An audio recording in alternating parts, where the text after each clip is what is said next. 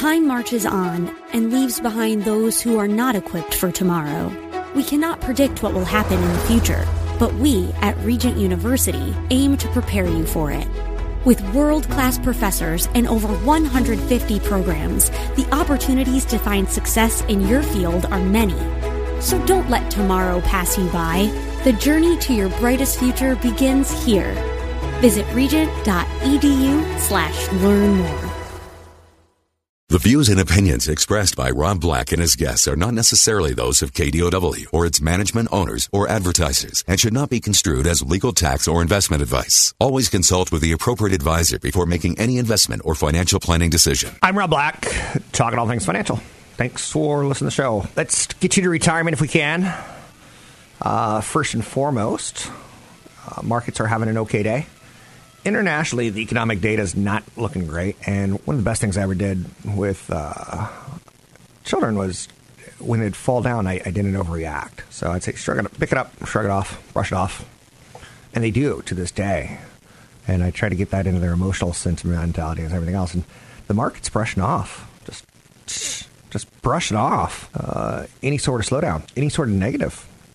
It's, it's rather refreshing right now uh, in a sense that it feels like we're finding reasons to go. We're not being pessimistic, but there's big stories today. Whoa! I think winter is coming. Playoff baseball set to begin. Crack of the bat. Take me out to the ball game.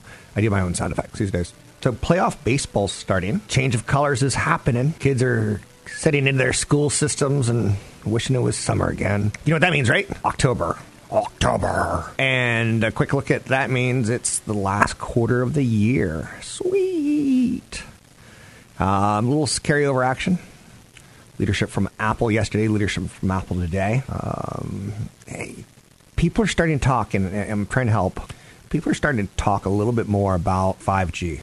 And you're starting to see analysts kind of get their fingers around some of these numbers. And uh, they've got little short, stubby fingers, by the way. They're trying to get their, their and they're, they're upping their numbers. So it looks like the telecom sector is going to have a good play in 2020, and Apple's going to be part of that.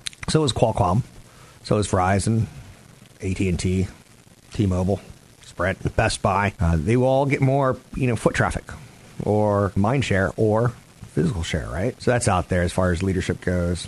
Market's opened a little strong and starts to pull back a little bit. Jewish holiday Rosh Hashanah ends this evening. It's carried over and is expected to contribute to reduced trading activity today. Um, holidays are an interesting time, and we are moving into holiday season, and volatility can come down. Uh, well, not, yeah, I'd say uh, maybe a volume, which kind of implies that when volume comes down, you get some volatility that comes down. Rosh Hashanah literally means the head of the year. It's the biblical name for the holidays, and Yom Teruah, literally day of shouting or blasting. It is the first of the Jewish high holidays, specified by Leviticus that occurs in the early autumn of the northern hemisphere. So uh, I don't know if you say happy Rosh Hashanah, but let's say Rosh Hashanah. It's the proper greeting for Rosh Hashanah.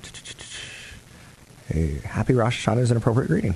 So good to know if you have Jewish friends. Uh, this is Jewish History 101. I'm Rob Black. Anything else you need to know? Pick up the phone, give me a call.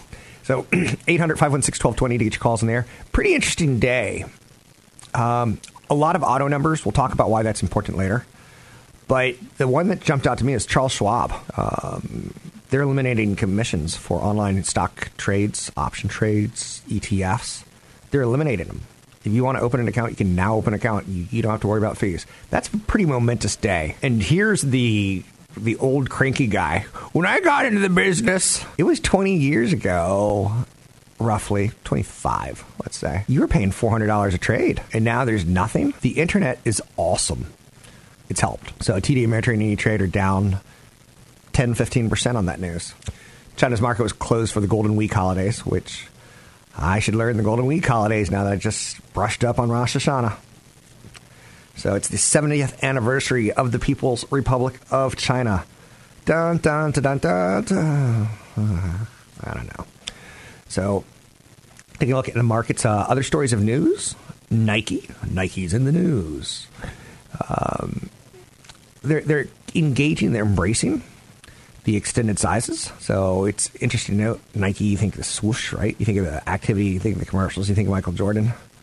And what they're saying, what they're saying is, uh, we like the larger shopper. I don't think they're saying it quite like that, but that's how it's coming out. Larger shoppers. Uh, am I saying that politically correctly enough? I've historically had a tough time finding quality clothing options. So Nike's saying, you know what? I think we've bled this whole competitive market and the fitness market and the uh, $200 pair of uh, running, uh, not running shoes, but basketball shoes. So they're, they're upping the game. American Eagle recently expanded its jean sizes to accommodate a woman from size 24 up to size 48 for men. Though it's a big pair of pants. I'll tell you that. Like if you ever go on Survivor, there's like you get to take one thing. I take those pants because those those things can be used for many, many, many, many, many purposes. The editor in chief of Chubstr, which is a lifestyle website centered around the men of size. the men of size. Everything is so. I'm sorry, but this is making me laugh today. Everything is so politically correct. Men of size, and what was the other one? Um, larger sizes? Is that how that's being? Yeah, larger shoppers. Larger shoppers. Boy, oh boy, it's good to be me, right? 800 516 1220 to get your calls on the air. It's 800 516 1220 to get your calls on the air. So, the whole free trade thing uh, for buying and selling stocks, I think it's, it's a great thing because now you're going to be able to set up an account for your kids and say, you know, for your allowance, do you want me to put it in stocks or do you want me to put it in cash? And you don't have to think twice about it. If your grandparents, you don't have to think twice about it. There's not going to be like, oh, it's so expensive to do business. This is like the American dream getting like pretty awesome. Dow Jones Industrial Average turned negative this morning after some weak manufacturing data. Um, probably about five years ago, I was at a trade show and I met the founders of Robinhood. And Robinhood's uh, two kids, and I call them kids, but now they're you know two men uh, that came up with an idea of having an app where you can you know buy and sell stocks at lunch. And if you want to buy Apple at lunch, you're, like you're talking to your buddy. Excuse, me, I shouldn't say Apple. I should say X Y Z company, but Apple's so much easier, right? Let's say you're talking with your bud about Nike. Hey, I heard Nike's going to embrace plus sized models and uh, Colin Kaepernick's going to wear a pregnant suit, a fat suit, so he can show off some new Nikes. Ooh, I want to buy the stock. That sounds like they're going to have a you know crazy campaign. Um, so Robinhood made it free. Since it started in 2013, Charles Schwab has returned only 7.9% per year, below the 11% annual return to the S&P 500. Ameritrade has returned even less at just below 5%. As profits come out of the financial market, you don't want to cry for these guys. They knew that was coming, but they have to change their business models. And Charles Schwab wants the, the millennials. They want the people who care about fees. They want the young money. Um, but anyway, I'm Rob Black, talking all things financial, money, investing, and more. Catch Rob Black and Rob Black and Your Money live on the Bay Area airwaves, weekday mornings from 7 to 9 on AM 1220 KDOW and streaming live on the KDOW radio app or KDOW.biz. I don't know if I've been in the Bay Area too long, but I think so. Pope Francis is talking about the Bay Area, about Silicon Valley. I love it when someone says Silicon Valley. I'm like, no, that's down in LA. Uh, Pope Francis recently warned Silicon Valley executives about the moral implications of technology at a Vatican conference. It's an interesting time. We're getting that Greta girl environmentalist who is just all kinds of fantastic as far as her delivery. Uh, whether she's being manipulated by her parents or not, I don't care. Don't yell at me. I think she's good for the earth. But uh, it's an interesting time, right? When you're having little kids tell adults how to behave. And she's not wrong. But Pope Francis warning the Silicon Valley executives about moral implications of technology. Again, it's interesting who the critics are these days. Pope Francis attended a Vatican conference last week. Common Good in the Digital Age was a conference. Uh, who knew this is happening is my question and thought. But the Pope said clearly, and I, I, I think it brings up a good question. The remarkable remarkable developments in the field of technology, in particular those dealings with artificial intelligence, raise increasingly significant implications in all areas of human activity. He doesn't want us to become and regress back into being a barbarian. If mankind's so called technological progress were to become an enemy of the common good, this would lead to an unfortunate regression to a form of barbarianism dictated by the law of the strongest. Pope Francis on the, the thought provoking moral complexities of technology and the march of artificial intelligence. Airbnb's in the news their long awaited Wall Street debut. It's earmarked for 2020. Airbnb, I think the first time we heard of it was a lot like uh, the first time you ever heard of something like Lyft or Uber. wait, we're going to stay in someone's house? And it's really evolved quite nicely.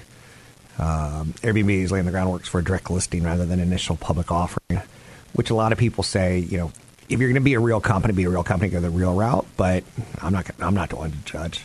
Spotify did it this way as well. Technology startups usually choose a traditional IPO. Why? Because you get to tap into the public markets. But some of the new generation of tech firms have spent years raising private funds and don't necessarily need money from the IPO to expand their business. But they're looking for a way to let their employees, who some of them have been paid in stocks, to, to kind of buy and sell as they want. Um, Slack Technologies also did uh, IPO this way. But uh, the IPO market is quite I don't want to say contentious right now. Is that the right way of putting it? Um, and I'll be interested to see if Air, Airbnb gets public because the We company kind of blew it for a lot of people by shelving their IPO from 48 billion to what may be as little as five billion dollars uh, before they become public.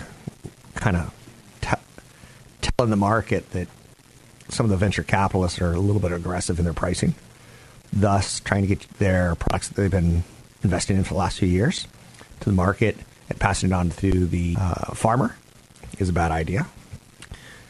Airbnb will be one of those companies that gets a lot of attention when they come public. People have talked about their IPO for a while. Um, how they do government business. You know, every now and then you'll see a story like Uber, Lyft, Airbnb, their licenses are being pulled, or you can't rent for two days of the year it has to be like 30 days, and you kind of start seeing like these like crazy, not crazy. You kind of see that the market's. Oh, no, I don't want to say that. It's a tough place to do business when you're trying to rent an apartment from Paris to New York City. There's something to be said for the way government regulations of getting around them is or isn't kind of their thing. So, Airbnb coming public. I bring that up because I know a lot of people are really fascinated with the idea of IPOs. And it's been an interesting year when you see what happened with Beyond Meat versus what happened with Uber. Apple's seeing some follow through interest you know that 5G story. The treasury yields have reversed course. They're a little bit lower. 10 year treasury sits at 1.65% after touching 1.75% yesterday. The lower that number goes, the more fear there is in world markets. I, I think that's a fair thing to say. So when the 10 year treasury is that low, 1.75, typically in a matter of a day it goes down to 1.65, and you're like, wow, that's a big move. It is a big move. The level of fear is ratcheting a little bit higher right now. So will we see in stock prices? It, it could bleed into that.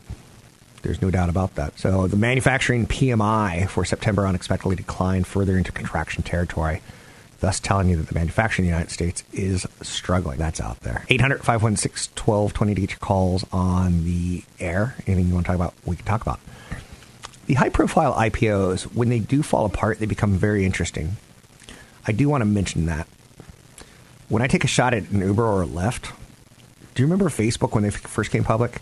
Came public right around 42, and the next thing you know is holy crap, it's $18. What's going to happen to this? And then it marches towards 200. So I'm not going to say unabatedly. It's it's it's had a good run. So sometimes you can look at some of these stocks that have been hammered, whether it's Uber, Lyft, Chewy. Do you remember Chewy? Was talking about Chewy on there. Chewy is the online storefront, essentially for pets.com. And they just kind of go, they, they ask you for a picture of your dog when you're ordering dog food. And they're like, they try to get his name, how old he is. They send you photos of your own dog painted, things like that. And you're like, oh, that's a nice, they know my puppy. It's literally when someone takes interest in your child, you're like the happiest parent ever. Um, so when you see someone take interest in your dog, you're the happiest dog parent ever. So some of these IPOs have fallen apart, like Peloton, uh, down 11% its first day of trading, closed down the week 13% from its IPO price. Slack Technology is another fallen angel. These are good comp. These are I'm not going to say good companies there could be a good trade in If you want to analyze them as being good companies, that's up to you. Keep in mind again what I just said that sometimes um, a good trade is not necessarily something you want to have as a good investment. Like when you break up in a relationship, it's good to go out and have a little fun. It's good to go stretch your legs, so to speak. Um, but you do want to settle back down at some point in time. So you got to know who you are. Sometimes trades come towards you in the short term. Um, I'm not. I don't. I'm not a grump. I, I like trades too. You can find me online at robblackshow.com. It's robblackshow.com. Don't be shy. Pick up the phone. Give me a call, 800 516 1220. Want the podcast with music? Find the link to the other version of the podcast by going to Rob Black's Twitter. His handle is at Rob Black Show. Listen to Rob Black and Your Money weekday mornings, 7 to 9 on AM 1220 KDOW. Welcome in, Rob Black and Your Money. I'm Rob Black. One of my favorite segments of the week is talking with Patrick O'Hare from Briefing.com. As an investor, you really start, should start young and start finding some valuable resources. I started young, and one of the valuable resources I found over 20 years ago was Briefing.com. Mr. O'Hare, how are you doing today? Hey, Rob, I'm doing well. Thank you. So, markets, um, I guess since last time we talked, the word impeachment's become a little bit more of a snowball, and uh, both sides are getting ready. I think that's the easiest way of saying that, getting ready. Uh, it seems like there's going to be some drama. Uh, with that being said, I'll let you talk a little bit on impeachment and the markets. Well, there's certainly going to be drama. You know, it's it's a great deal of uh, political theater. Uh, obviously, um, you know, it, it, whether it leads to impeachment or not, um, you know, remains to be seen. But you know, from my vantage point as a market analyst and, and looking at how the the market is reacting to it, uh, you can see at, at this particular time, the market isn't overly bothered by uh, the implications of of the impeachment inquiry uh, at this juncture. Uh, I think the market is really falling back on this. Um, uh, conclusion right now that even if uh, the president were to be impeached in the House, it would not be you know ultimately confirmed by the Senate, and so that's why you hear in the headlines that uh, it could be a, a, redux of the Clinton impeachment process, uh, and uh, and that year ended up being pretty good for the market when President Clinton um, uh, went through that uh, impeachment inquiry. So uh, you know. It, things can change, right? But you know, it's uh, my purview to, to watch the market and to gauge its uh, response uh, to headlines like this and to analyze what it ultimately means. And right now, the market uh, is telling you it's not meaning uh, anything too significantly uh, from a political standpoint. Okay, it sounds about right. And uh, I guess historical data is a little tough to come by on impeachment, but the last one didn't kill us. So that's good. Fortunately. yeah, fair enough. Um, one of the stories out there today, and I find this interesting. As long as I've been using Briefing.com, it's I've seen essentially brokerage trades go from about four hundred dollars transactions to basically now free, and it was inevitable. But how do you feel about Charles Schwab getting out of the commission business? Yeah, it's been remarkable. I've, I think I've been there every step of the way with you, Rob. Uh, you know, and so uh, I, I can't say that you know completely surprised by this uh, news this morning, uh, if only because Interactive Brokers said last week that they were cutting uh, commissions to zero for uh, U.S. listed stock and ETF trades, and so um, you know the thing with with with this announcement though is like particularly from a company like Charles Schwab and and I need to disclose that you know briefing.com has a business relationship with with all of these guys Charles Schwab Interactive Brokers TD Ameritrade and, and E-Trade right but you know uh, for Charles Schwab, you know, um, they cut their commissions because they can.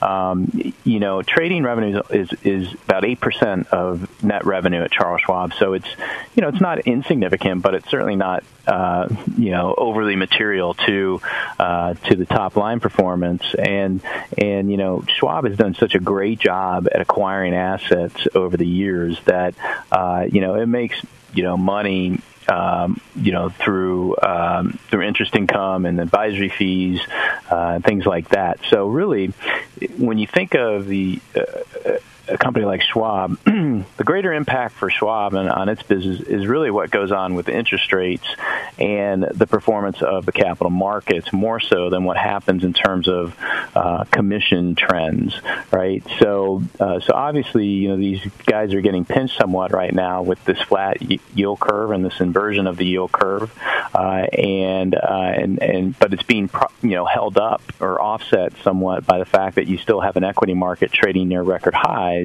uh, which has certainly been good for equity valuation. So, so if you were to see, you know, a real downturn in the equity market. then you'd probably potentially see, you know, greater impact on, on Schwab's overall business because that would certainly keep interest rates compressed and, and they wouldn't benefit uh, on, on, the interest rate spread there. All very good stuff, and uh, I'm happy to see it. Um, I'm excited by talking with you every week about stocks. I love stocks. It's a good story you've seen the rise and fall of companies. There's a lot of drama for sure. So I'm, I'm happy to see the, the free trades, and I think it'll hopefully encourage more people to get involved in what you and I do kind of for a living. Um, changing topics ever so slightly, looking at your page one this morning, uh, one of the things you started to talk a little bit about was the the October's here, fourth quarter. Uh, what are you expecting as far as the fourth quarter comes?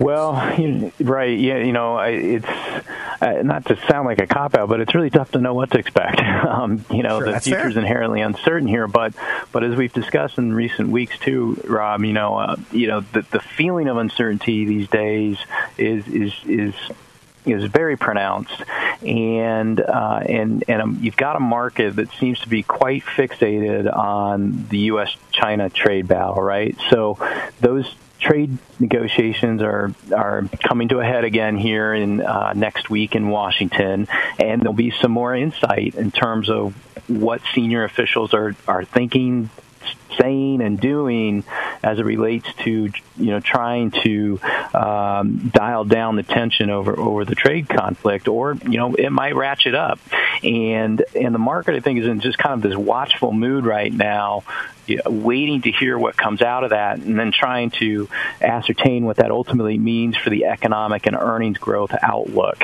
And you've had a market propped up here near near all time highs because it still has remained optimistic that there'll be some resolution to that trade deal that ultimately leads to a better economic and earnings growth outlook. So, uh, so if we exit those trade negotiations with a sense that um, that it was a flop, you know, and you're not uh, likely to see anything happening anytime before the, the election in November 2020.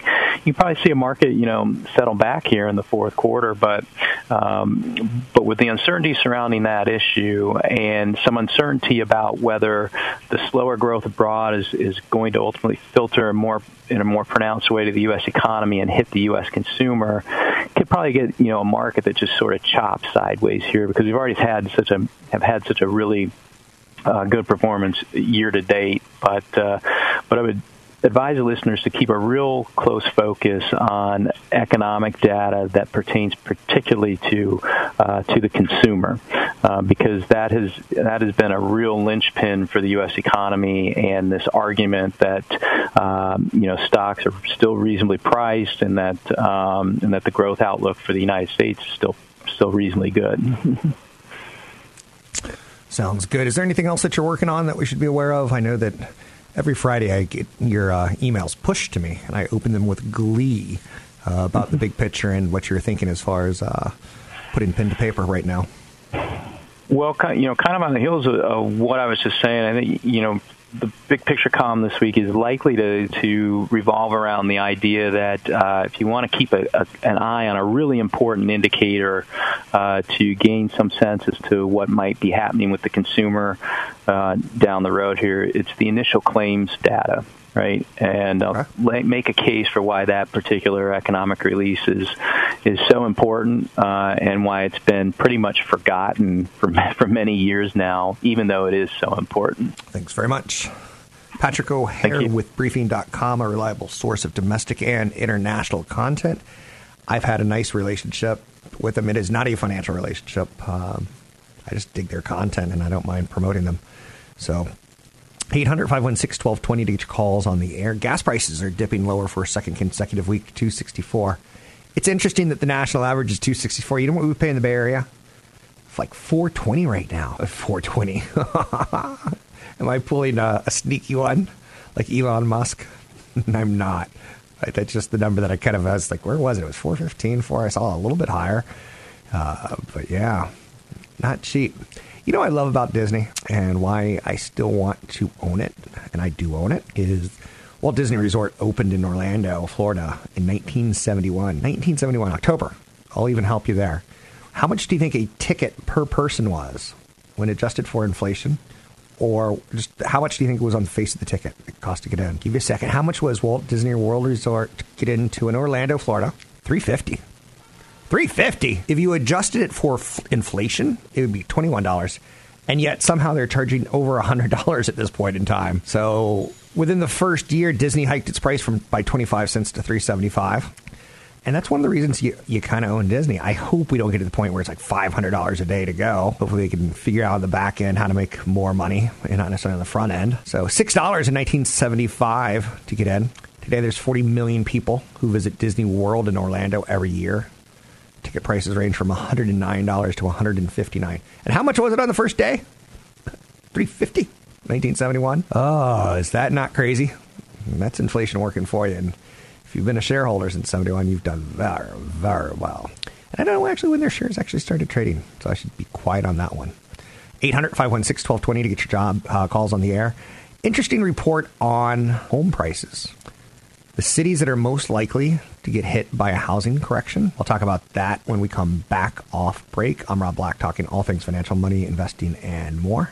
Thanks for listening to the show. Don't forget, there's another hour of today's show to listen to. Find it now at kdow.biz or on the KDOW radio app. So there's a new research report out by UBS. This is what I do for a living. I read and study, do a little fact finding, a little homework. One of them is reading the research, and there's new UBS research poll out on the global real estate market and if it's a bubble or not. So they analyze basically 24 global housing markets. Uh, residential property prices in five U.S. cities were examined. New York, San Francisco were ultimately found to be above uh, a fair assessment. But what they said inside the report was that internationally speaking, the U.S. looks good compared to Europe. Um, which is that makes it's nice. Again, it's a nice data point, especially if you own real estate in the Bay Area or the United States.